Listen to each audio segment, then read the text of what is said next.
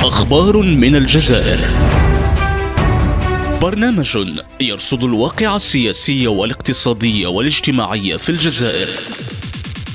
أخبار من الجزائر يوميا مع جيهان مرشيد على ريم راديو.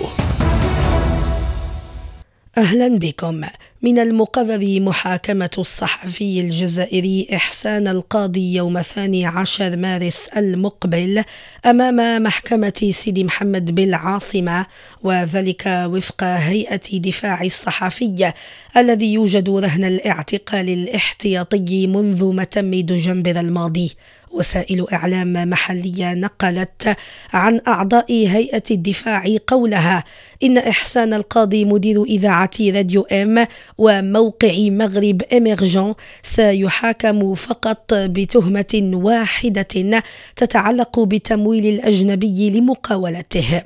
المحكمة أسقطت على الصحفي عدة تهم كانت موجهة له، وذلك بعد الاستماع إليه من قاضي التحقيق وفق ذات المصدر.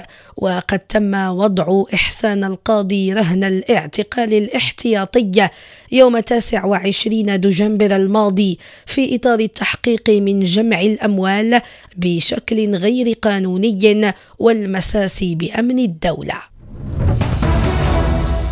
في خبر آخر، اهتمت الإخبارية بإعلان نقابات التربية توقفها عن العمل يوم غد للتعبير عن رفضها لمشروعي قانوني ممارسة الحق النقابي والوقاية من النزاعات الجماعية وحق الإضراب.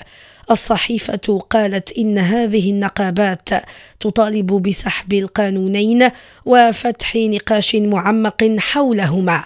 وفي هذا السياق قالت الإخبارية إن الاتحاد الجزائري لعمال التربية والتكوين أكد في تعليق على القانونين أنه تم المساس بالحريات وتقييد العمل النقابي وحق الإضراب المكفول دستوريا، كما أن بعض مواد القانونين وفق الاتحاد تتنافى مع الدستور والاتفاقيات الدولية التي صادقت عليها الجزائر. نهاية عدد اليوم، إلى اللقاء. أخبار من الجزائر، برنامج يرصد الواقع السياسي والاقتصادي والاجتماعي في الجزائر. أخبار من الجزائر يوميا مع جيهان مرشيد على ريم راديو.